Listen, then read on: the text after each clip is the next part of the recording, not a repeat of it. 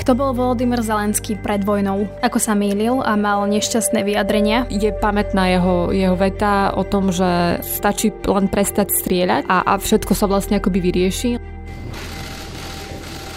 Ako vyzeralo jeho prvé stretnutie s Vladimírom Putinom? Ten Zelenský pôsobil na tých, na tých rokovaniach nervózne. Rokuje sa proste s človekom, ktorý to vie a ako sa z komika stal prezident, ktorý dnes bráni krajinu pred ruským agresorom. Premiér-minister Šmagalь тут, Подоляк тут, prezident тут. Sú kritici, ktorí by, by mu vedeli vyčítať niektoré veci, ale momentálne tá krajina je nastavená v takom režime, že, že sa robí všetko preto, aby, aby sa proste uh, ubranila tej invázii. To je téma podcastu Nahlas Ukrajiny so Stanislavou Harkotovou a Denisou Hopkovou.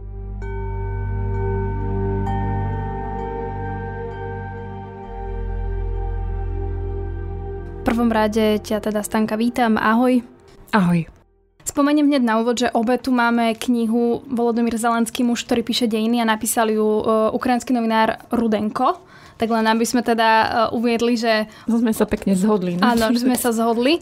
A vlastne budeme sa rozprávať o, o tom, že kto bol vlastne Volodymyr Zelenský predtým, ako začala vojna, lebo predpokladám, a asi aj tvoje skúsenosti sú, že ľudia ho začali registrovať najmä až potom, ako začala vojna. No u nás určite, pretože samozrejme ono je to tak už e, zariadené e, v v ľudskom vedomí, že, že niektoré javy alebo ľudí si začíname e, všímať až vtedy, keď e, skrátka dôjde na nejakú, povedzme v tomto prípade tú najhoršiu situáciu, ale e, na Ukrajine on zďaleka nebol nejakou neznámou osobou. To bol človek, ktorý bol verejne známy, takže už len to, že keď sa rozhodol, že pôjde kandidovať za prezidenta Ukrajiny, tak mnoho Ukrajincov sa tak akože, niektorí sa pousmiali a niektorí sa tak zamysleli, že hm, zaujímavé. Звертаюсь до Петра Порошенко. Ви кличете мене на дебати.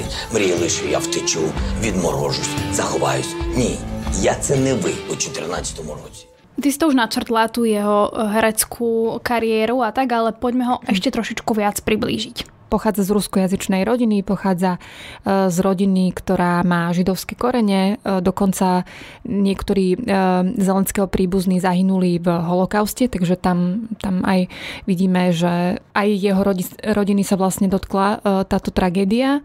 Ale je to proste človek, ktorý povedzme nešiel úplne tou cestou, ktorou sa od neho očakával. Mne sa zdá, že z neho chcel mať otec skôr právnika alebo nejakého takéhoto, skôr ho videl v, tom, v týchto povolaniach, ale ale Zelenský sa teda nakoniec uh, našiel práve v tej role showmana, toho baviča, takže potom uh, tie jeho začiatky sú spojené práve s týmito, uh, s týmito všelijakými vtipnými reláciami, nielen v zmysle, že on bol ten, ktorý účinkuje, ale nakoniec teda sa dopracoval aj k samotnému producentovi, čiže on bol tým, kto, kto prinášal rôzne, rôzne programy. Здравствуйте! дядя Игорь, тетя Валя и дядя Саша. Вопреки вашим опасениям сообщаю, что живу я хорошо. Пока живу.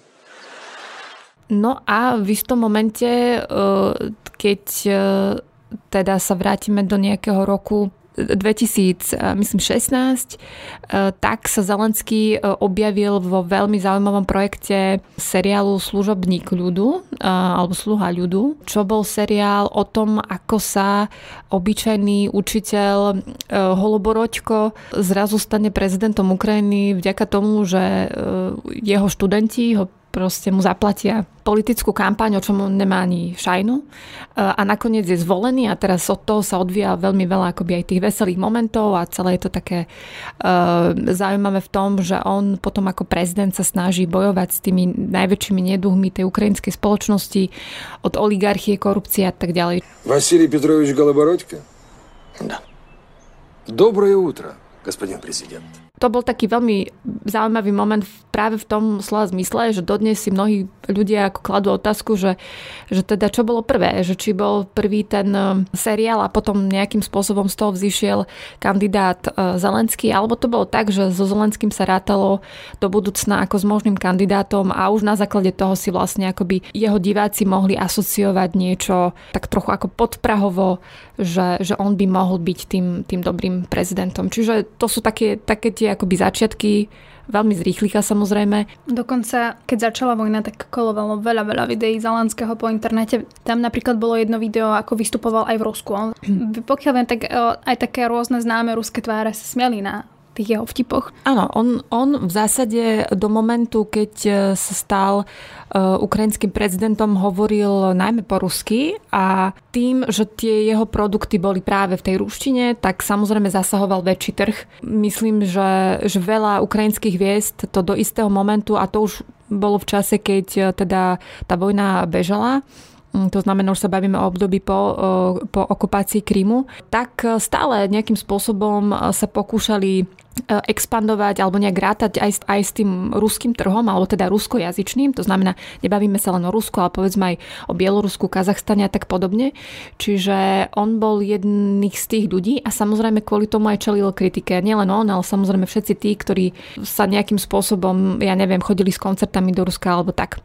Samozrejme teraz v týchto podmienkach to je už, e, to už je ne, akoby nemožné a dokonca mnohí e, ruskojazyční umelci totálne vo verejnom priestore prechádzajú na ukrajinský jazyk. Oni v súkromí samozrejme mnohí hovoria po, po rusky, lebo mm, keď celý život, povedzme 50 rokov hovoríte v ruštine, potom je veľmi ťažké akože sa, sa prepnúť do ukrajinčiny, ale minimálne v tom v tom uh, ukrajinskom priestore aj ten show business alebo tie hviezdy najväčšie si uvedomujú svoju, svoju kľúčovú rolu v tom, čo sa práve deje. Čiže Zelenský mal svoj biznis, alebo teda časť e, biznisu, aj sa mu to v zásade v tej kampanii prezidentskej vyčítalo v Rusku, ale potom už keď e, to bolo jasné, že, že tá situácia sa komplikuje, zhoršuje, tak myslím, že aj on potom to podnikanie nejakým spôsobom stopol. Že mnohí teda nevedia, že či to bolo predpremyslené alebo nie, ale ono to znie trošku tak filmovo, že najprv hrá učiteľa, ktorý sa stane prezidentom a potom sa reálne rozhodne kandidovať za prezidenta, ale že povedal on teda niekedy, prečo sa rozhodol kandidovať? Od začiatku s tou jeho kampaňou išlo o to, že, že on e, seba pozicionoval do role toho úplne nového, nepolitického, ničím nepoznačeného, pokiaľ ide o nejaké politické kauzy a tak ďalej človeka. Ja ne politik, zovsem ne politik, ja prosto ľudina, jaká prišla zlomati tú systém. Moderného v zmysle, že samozrejme je iné, keď ste ten v odzovkách politický dinosaurus, ktorý je v tej politike povedzme 30 rokov e, a, a naopak ste človekom, ktorý prichádza z, zo sveta biznisu a pocestovali ste povedzme svet alebo jednoducho e, máte nejaké kreatívne nápady alebo sa pohybujete v kruhu ľudí, ktorí, o ktorých si myslíte, že by vedeli proste možno riešiť niektoré, niektoré veci Konec koncov aj tá kampaň bola veľmi zameraná práve na mladých ľudí, na sociálne siete, čiže e, marketingovo to bolo v tomto smere veľmi podchytené, ale e, tam išlo podľa mňa o to e, zmeniť presne ten systém toho nastavenia Ukrajiny, keď sme videli všelijaké tie korupčné škandály a proste, že stále sa tá, tá krajina nevedela nejak vymeniť, vymaniť z takých pozostatkov ešte toho, toho sovietského uvažovania a on mal byť tým novým uh, vetrom, mladým človekom, ktorý príde s novými ideami. Myslím si, že aj veľa Ukrajincov ho práve kvôli tomuto vo, volilo, že nebol to politik. E, to znamená, že, že do ňoho sa premietala tá, tá potreba alebo túžba o tom, aby tam prišiel niekto, kto nemá e, všelijaké tie chápadlá na napájané na rôzne tie ekonomické skupiny, aj keď samozrejme aj o Zelenskom sa špekulovalo na začiatku, že je to Kolomojského človek. Kolomojský je jeden z tých uh, oligarchov ukrajinských, ktorí teda mali pod, pod palcom uh, niektoré segmenty hej, toho, toho biznisu, tak to nazvem. Ale teda jednak Zelenský to popieral a jednak nakoniec uh, aj sa ukazovalo, že on sa snaží v zásade proti tomu už keď sa stal prezidentom, e, oligarchickému svetu istým spôsobom e, bojovať. Takže on prichádzal ako niekto, kto sa snažil vojsť do systému, ktorý bolo treba rozbiť. Svojím spôsobom to bol istý typ antisystémového na tie ukrajinské pomery človek a nakoniec teda e, sa skutočne aj tým prezidentom stal.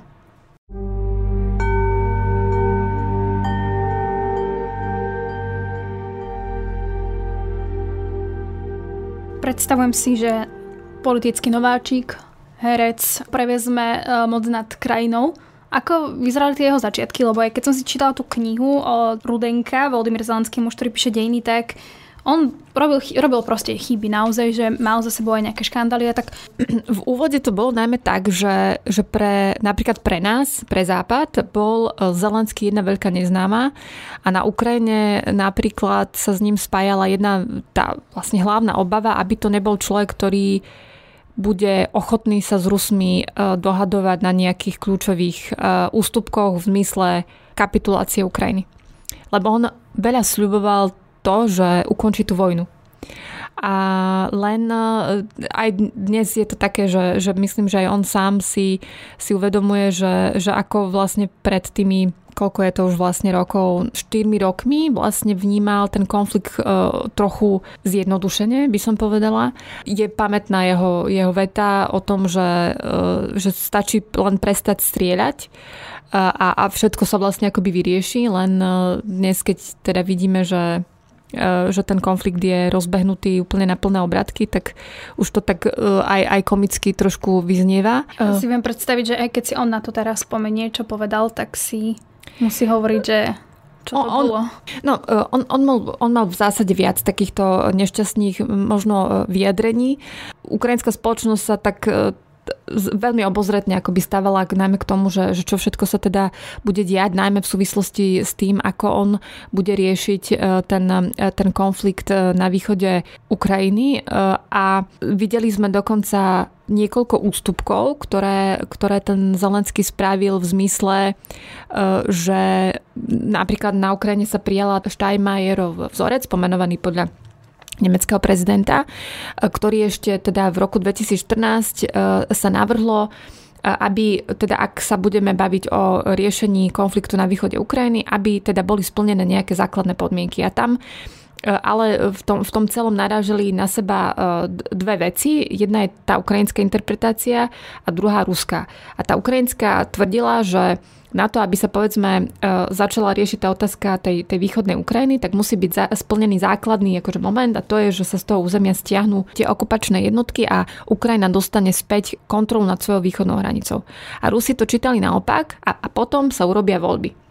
A Rusi tvrdili, že nie, najprv sa urobia voľby a potom na základe tých výsledkov sa učí, že teda sa stiahnu vojaci a, a potom sa môžeme baviť o tom, že teda čo s tou hranicou. Boli to dva, akoby dva, dve princip, principiálne veci a samozrejme, keď začal Zelenský hovoriť o tom Steinmeierovom o tej formule, alebo teda v tom vzorci, tak to začalo vzbudzovať ako veľké podozrenie, že teda akože ten, ten Zelenský má v pláne hodiť uh, Ukrajinu uh, cez palubu čo sa ale nestalo. No potom časom sa ukazovalo, že aj ten Zelenský a jeho tým pravdepodobne za pochodu si uvedomovali, že, že s kým vlastne jednajú a že to nie, nie je úplne také jedno, jednoduché, ako, ako sa teda na začiatku zdalo, ale výsledkom minimálne týchto úvah alebo týchto rokovaní s ruskou stranou, tak boli dva momenty. Jeden, e, to si dobre pamätám, lebo ja som o tom vtedy dokonca písala priamo v Kieve reportáž.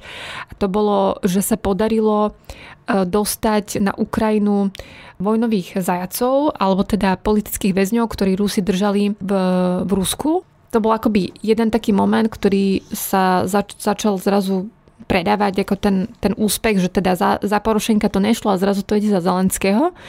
To bol jeden moment. A druhý bol, že Zelenskému sa podarilo dostať k rokovaciemu stolu samotného Vladimíra Putina.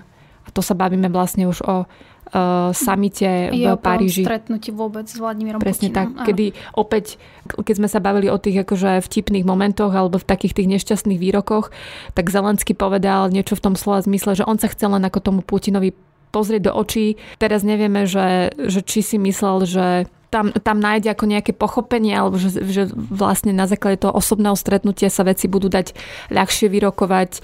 Ako sa ukázalo, tak to bolo skôr naopak. Mala som tú otázku neskôr prichystanú, ale už keď si to začala, tak to prvé stretnutie bolo zaujímavé aj v tom, že Volodymyr Zelenský tam bol veľmi nervózny a Putin to videl, vnímal a aj mu to dal asi pocítiť. Nie sa čomu čudovať, lebo veď Zelenský bol nováčik a samozrejme na, na to stretnutie ho určite veľmi dobre pripravili a, a a, a celý ten tým, ktorý vlastne mieril do, to, do toho Paríža, musel samozrejme tam ísť e, podkutý e, dátami alebo aj nejakými akože analýzami toho, ako vlastne s tými Rusmi rokovať, lebo o Rusoch je známe, že, alebo tej, o, o tom ruskom rokovaní je známe, že oni sú vlastne majstri vo využití slabosti, takže oni keď vidia, že máte niekde slabé miesto, tak samozrejme e, to patrične aj využijú, preto treba na tie rokovania prichádzať pripravený, ale e, viem si predstaviť, že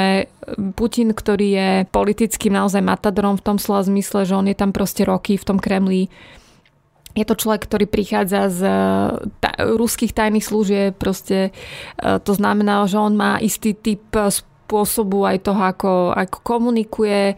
O ňom sa hovorí, že to je taký ten, ktorý používa metódu hej, cukru a biča, takže aj dobré, ale aj asi nejaký zvýšený tlak alebo vyhrážanie a, a tak ďalej.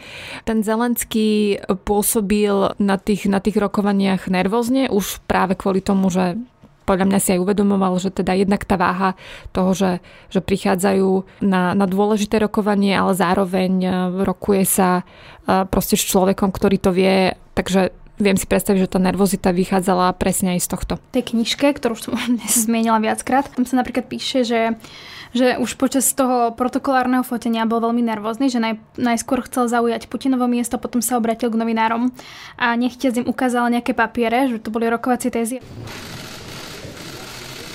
Možno, že Putin aj toho Zelenského podcenil, ale potom neskôr Zelenský ukázal Putinovi, že vlastne že to bola chyba ho podceniť. No, na začiatku ja si myslím, že tí Rusi sa k tomu prezidentovi stavali tak eh, nechcem povedať, že s nádejou, ale skrátka Porošenko bol s nami tým, že on mal tú tvrdú pozíciu, že e, nebudeme rokovať, alebo nebude, aspoň teda verejne, e, že sa nebude rokovať a mal také všelijaké ako dôležité e, hesla v zmysle, že prvorada hej na Ukrajine armia, teda armáda, viera, jazyk. To potom aj charakterizovalo ako to, akým spôsobom sa vlastne stavia k zahraničnej politike. A tým, že ten Zelenský bol taká terra incognita v zmysle, že, že aj Rusi si podľa mňa mysleli, že on bude taký povolnejší alebo flexibilnejší, alebo že sa s ním bude dať ľahšie možno manipulovať alebo nejak pracovať. Zároveň si uvedomovali aj to, že Zelenský je populárny aj v Rusku. To keď sme sa bavili o tých seriáloch alebo o tom, že on bol vlastne ruskojazyčný herec, tak jeho poznali aj Rusi. To znamená, že bolo strašne ťažké komunikovať Zelenského ako nejakého radikála alebo člena toho kievského režimu a kievskej chunty. Hej, to sú také termíny, ktoré e, v ruskej propagande e, zaznievajú v zásade dodnes, ale teda predpokladám, že v Kieve sa rátalo s tým, že to pôjde s ním ľahšie.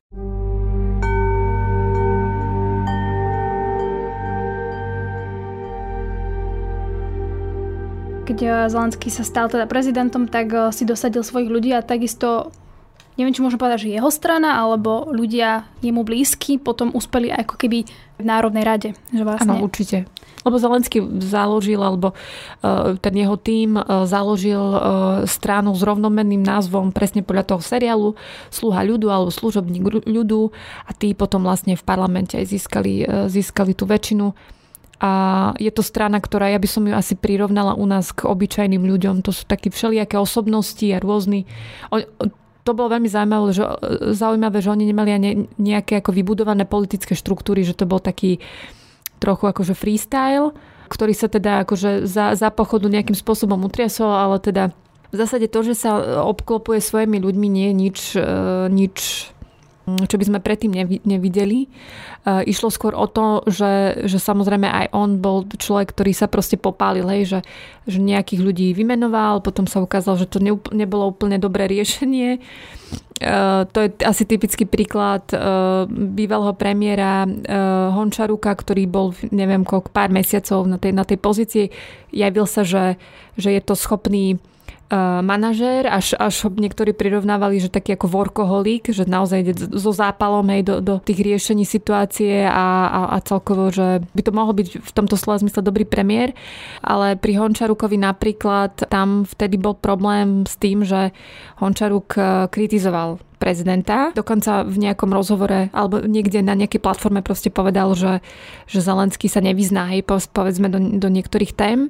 O Zelenskom sa napríklad hovorí, že on je dosť haklivý ako na, na svoje ego a skôr sa obklopí ľuďmi, ktorí, s ktorými môže tak, takým tým ľahším spôsobom spolupracovať, než s ľuďmi, ktorí ho budú za všetko kritizovať alebo nejak mu ako hádzať polena pod nohy. Ako sa darilo potom teda Zelenskému v úrade, ak teda bol neskúsený, obklopoval sa ľuďmi, ktorí mu skôr poviem, že pritakávali, ako by ho skôr hmm. kritizovali. Tá strana jeho bola neskúsená a ako si spomenula, ty si to prirovnala k Oľano a naozaj aj to boli herci, že tam boli rôzne škandály v tom parlamente a z toho, čo som tak ako by aj vycítila, že to bol jeden veľký chaos, No, ja to poviem takto. Tá krajina mala uh, veľa problémov na to, aby uh, ich začali uh, riešiť ľudia, ktorí nemajú potrebné skúsenosti. A vy keď prídete ako nováčik do politiky, v ktorej, ktorej je, platí istý systém, uh, lebo samozrejme um, nie všetci tí, tie staré štruktúry, hej, proste sú rádi, keď zrazu tam príde nejaký nový vietor, ktorý v tom možno ešte nevie chodiť, tak samozrejme narážate na tie problémy, že samozrejme musíte rokovať s tými svojimi politickými partnermi a tak ďalej.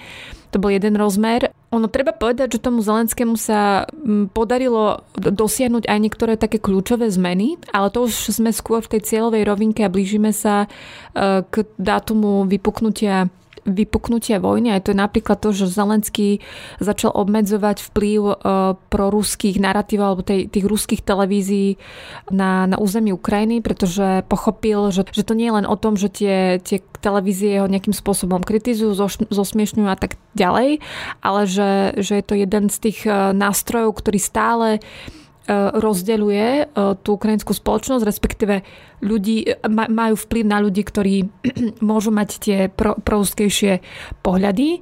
Zároveň sa snažil napríklad obmedzovať vplyv oligarchov, ja si pamätám, krátko ešte pred inváziou bola v Etri veľká akoby téma, že či Zelenský vstúpil do vojny s e, oligarchom Rinatom Achmetovom, čo je vlastne najbohatší Ukrajinec a jeden z ľudí, ktorý e, má monopol na niektoré strategické veci v Ukrajine. E, čiže tam sa ukazovalo, že on sa vlastne púšťal do alebo teda odhrízal si veľké sústa z niečoho, čo bolo náročné pre, pre niekoho, kto možno nie je úplne zorientovaný v tých, eh, v tých veciach v zmysle, že že vy potrebujete na dosiahnutie niektorých takých tých kľúčových až spoločenských zmien predsa len aj nejaký čas, aj politickú silu a tak ďalej a v tom sluha ľudu alebo v parlamente to skôr vyzeralo v tomto prípade tak, že tam sa to skôr drolí na nejaké frakcie a, a tak. Dokonca sa hovorilo o tom, že, že vlastne človek, ktorý bol v Zelenského týme Razumkov, by mohol byť ako jeho vyzývateľom do budúcich volieb.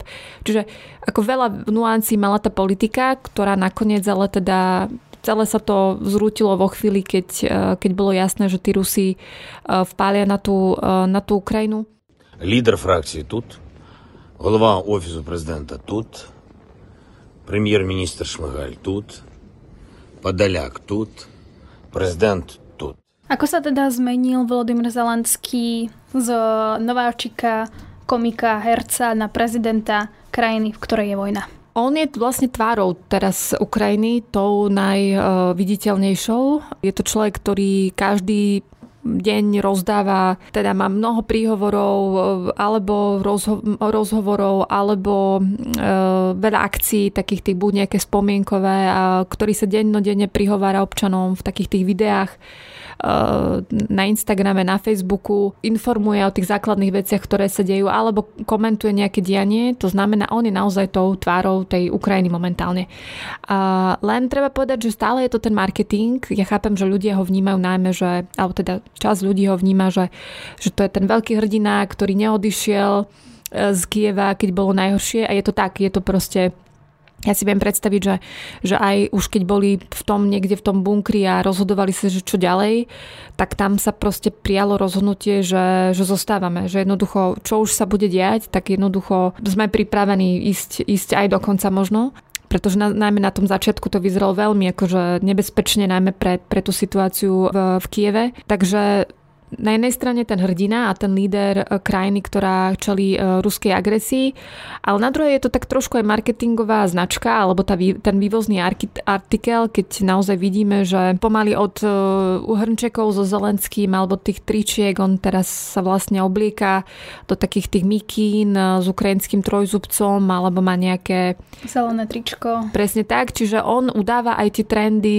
toho vnímania tej, tej vojny, že, že je to niečo, čo on potrebuje, alebo teda v zásade je to aj v záujme tej krajiny, aby to bolo v tom povedomí napríklad u nás na západe, aby nepoľavila vo vnímaní e, Ukrajiny ani, ani tá západná spoločnosť, lebo u nás je to samozrejme o tom, že tí voliči tlačia na tých svojich politikov, aby sme pomáhali Ukrajina e, presídlencom alebo utečencom dodávali zbrania a tak ďalej. Čiže samozrejme Ukrajinci potrebujú mať tie symboly a dostávať sa a prostredníctvom nich aj do hlav akoby nás. Čiže, čiže v tomto je ten Zelenský taká e, kľúčová postava, ktorá je sympatická, ktorá má tie výborné prejavy, ktoré treba ale povedať, že samozrejme mu píšu ľudia, ktorí sú na to skvelí odborníci. To, že on je akoby tým, tým lídrom e, vojenským, to je to je pravda, ale treba aj povedať, že nad tými mapami vojenskými stoja proste skúsení generáli a dokonca na Ukrajine by som povedala, pre niektorých je väčšia hviezda než Zelenský, napríklad Valery Zalužný, čo je vlastne e, hlavný veliteľ ozbrojených síl Ukrajiny a, a mnohí ďalší, jej, ktorí vedú tú, tú vojnu tak, aby, aby tá Ukrajina v nej nakoniec bola aj e, úspešná. Усі ми воюємо. Усі ми робимо внесок у нашу перемогу. Z takého toho možno nesmelého komika, ktorý robil chyby, sa stal zrazu vojnový prezident, že či tam vidíš aj nejaký posun v tom, ako sa možno správal predtým a že zrazu sa naozaj musel stať tým štátnikom ono to už, už vidíš len, len tie fyzické prejavy alebo tú fyzickú zmenu, že, že kedysi to bol uh, skôr taký ten uh, uhladenejší typ uh, človeka v tých oblekoch a tak ďalej. A teraz ho vidíme hej neoholeného a unaveného, lebo samozrejme akože, že, že stále sú tí ľudia, ktorí riadia tú krajinu a celé tie, tú, tú obranu Ukrajiny, tak majú veľa práce momentálne, ale teda on podľa mňa za pochodu sa učil už ešte predtým. Pochopiteľne tie veci človeka zmenia a ja si myslím, že aj on prešiel takouto zmenou od možno nejakého idealizovania si tej situácie, že to dobre dopadne, že sa s Rusmi dohodneme, že sa to proste vyjedná, že to nejako pôjde, až po to, ako, ako plynuli tie mesiace a videl, že akým spôsobom to Rusko postupuje, alebo ako sa s ním rokuje, že to nie je úplne akože také jednoduché, tak samozrejme aj on sa učil ako všetci, všetci ostatní podľa mňa v jeho okolí. Až na konci som mala pocit, že sa menil, premenil na takého akoby až patriotického prezidenta a niektorého vyhlásenia už skôr boli podobné tomu Poroše, že sa zmenil trošku na toho Porošenka, lebo si uvedomoval, jemu v istom momente začala trošku klesať aj tá podpora, takže on eh, potreboval napríklad načrieť aj do tých patriotických vôd, tých veľmi proukrajinských vlastne voličov, ktorí boli práve tí, ktorí, ktorí boli absolútne proti nejakým kompromisom s Rusmi v zmysle vzdávania sa územia a tak ďalej. To znamená, že on e, postupne času si podľa mňa uvedomoval, že čo je v reálnom záujme tej Ukrajiny a že pokiaľ by urobil nejaké zásadné chyby, ktoré by ju vystavili presne týmto nejakým, hej, že by povedzme sa, sa zrazu vzdali nejakých území alebo tak, tak by to bol jeho politický koniec. Čiže ja si myslím, že on, a to už nehovorím, nehovorím o tomto roku, eh, kedy aj on bol sám eh, jednak čelil hej, tej, tomu, však boli tam pokusy o o to, že, že by ho teda tí, tí Rusi zlikvidovali, alebo povedzme na tej poslednej tlačovke hovoril o tom, že že taký najťažší asi deň e, v tom celom roku bol, keď e, na, na svoje vlastné oči videl Buču, krátko potom, ako ju opustili Rusi. Takže viem si predstaviť, že, že on sám prešiel nejakou vnútornou premenou a dnes, aj keď stále hej, vidíme tam nejaké, že z tej jeho osobnosti tam sem tam zasvieti to, čo si pamätáme ešte spred, spred pár rokov, tak zároveň je to človek, ktorý podľa mňa slúži tej, tej svojej krajine momentálne asi najlepšie, ako vie. Aj keď samozrejme sú kritici, ktorí by, by mu vedeli vyčítať niektoré veci, ale momentálne tá krajina je nastavená v, v takom režime, že, že sa robí všetko preto, aby, aby sa proste ubranila tej invázii.